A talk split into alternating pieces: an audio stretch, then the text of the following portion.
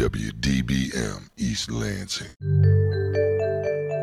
Welcome to the Sci Files, an Impact 89 FM series focusing on student research here at Michigan State University. We're your co hosts, Chelsie Boudou and Daniel Puentes.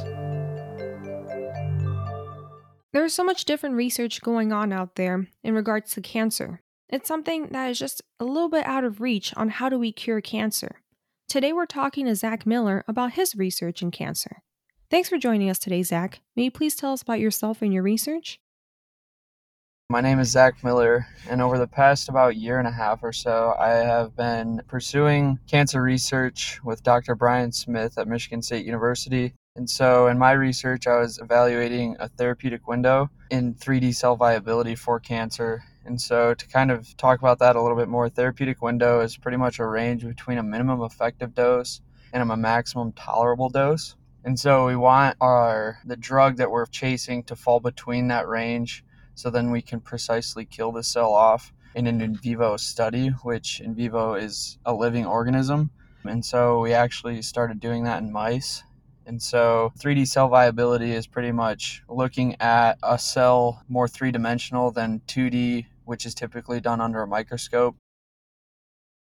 Thanks for joining us today, Zach. When you were introducing your work, you were talking about the importance of this therapeutic window and its importance in killing off the cancer cells. But let's just take a step back for a second. How do cancer cells differ from the ones in our body? So, normally cells grow and divide, and when they become abnormal or get old, they die. But cancer cells are found when those abnormal cells don't die off and instead multiply, leading to some treatable issues, but in often cases, some non treatable issues which would oftentimes end up in death if it is a bad enough type of cancer. And that drug that Daniel was just talking about with the therapeutic window, can you tell us more about that? And what does it do specifically? So, a therapeutic window is pretty much a range where you want to, in our case, we use doxorubicin, which is a cancer killing drug. You want your dosage of that drug to fall between the minimum effective dose and the maximum tolerable dose, like I had said before. And if you can find that range, then you can precisely kill off a cancer cell. So, doxorubicin is a cancer killing drug commonly found in chemotherapies. And the way in which it affects cancer cells is it induces DNA breaks within various cancers by inhibiting the activity of topoisomerase 2, which cleaves both strands of DNA in a double helix. We've talked about chemotherapy before on the show, but never about a specific drug. What are the pros and cons for this particular drug and other side effects? I would say that some pros are that it's been historically researched and proven that it does kill various types of cancers, such as bladder, breast, stomach, lungs, and ovaries, and many other types of cancers. The cons would come from if you give a patient too little of the doxorubicin or too much of it. In that case, you can cause major issues to organs. They would have drug resistance to, to the drug, which is pretty much your body becoming immune to the drug and it would no longer react to it. So, in that case, doxorubicin wouldn't have any effect on the body. So, we want the amount of doxorubicin to be a pro, and in that case, fall within the therapeutic window of our research. So I recall maybe it was a year ago at this point, we had interviewed someone that they were focused more on the computer side of everything, where they were modeling how different drugs could be repurposed.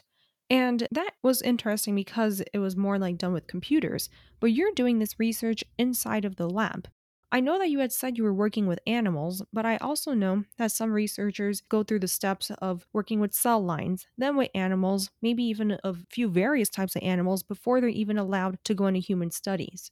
What are the steps with your research and what have you done so far with it?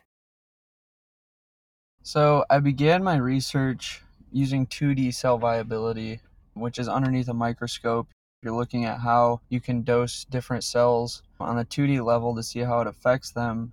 And I'd say I'd done that about a year ago, maybe a little over. And with the help of a men- mentor one on one, Yepe Zhang, she was able to help me transition into 3D cell viability, which we used a program on the computer to help us find or use doxorubicin's dosing on various cancer cells to see how it would react more in a 3D system, which our body is three dimensional.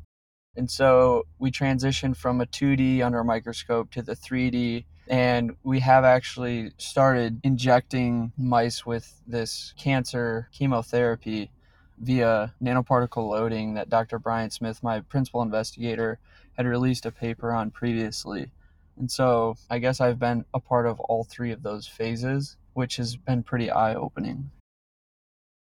Speaking from a physics standpoint, I know things can get a lot more complicated when you move from two dimensional to three dimensional space, so I can imagine how much computation is needed. You said that you have started injecting these mice with the doxorubicin, but earlier you had also mentioned how this drug could be used to treat various different types of cancers. Do the mice have all the same types of cancer, or is it varying between different mice populations? So, in my study, I looked at two different cancer cell lines, BT549 and 4T1, which BT549 is dox sensitive and 4T1 is non dox sensitive and that just pretty much refers to how quickly a cell line reaches its IC50 determines its sensitivity. So, an IC50 it indicates how much drug is necessary to inhibit a biological process by half. And so pretty much if you can reduce biological processes by half, you've effectively killed the cancer cell line. So, in this case, BT549 being dox sensitive would mean that it takes less doxorubicin to kill off that cancer cell line because it's more sensitive to doxorubicin, whereas the 4T1 cell line is non dox sensitive. So it would take more doxorubicin in order to effectively kill off that cancer cell line. And both of these cancer cell lines that I studied were breast cancer cell lines. And the BT5491, for instance, is a human cell line. Okay, Zach, that makes a lot of sense to me that your two different cell lines are comparing how it's reacting to the doxorubicin. You had said something about like nanoparticle loading. Can you explain a little bit more what you meant by that? Yeah, so in a paper previously published by my principal investigator, Dr. Brian Smith, he was able to figure out a way to monitor drug release, which in this case would be doxorubicin, using a nanocomposite. And so within that nanocomposite, we see there's an iron oxide and a PLGA core shell, which was made or fabricated in lab, and doxorubicin was loaded into it by way of diffusion, which serves as a delivery system and an MPI release tracer, which is magnetic particle imaging. And so, when a nanoparticle is exposed to an acidic environment such as our bodies, the PLGA breaks down while simultaneously breaking apart iron oxide clusters that the shell is made out of and it would release doxorubicin. You can measure this quantitatively by monitoring the signal from the MPI. So, PLGA is polylactic co-glycolic acid, and it's used in therapeutic devices because of its biodegradability. And so, pretty much, this is just used as the shell of our nanoparticle because it can degrade in the body without causing any harm to the body.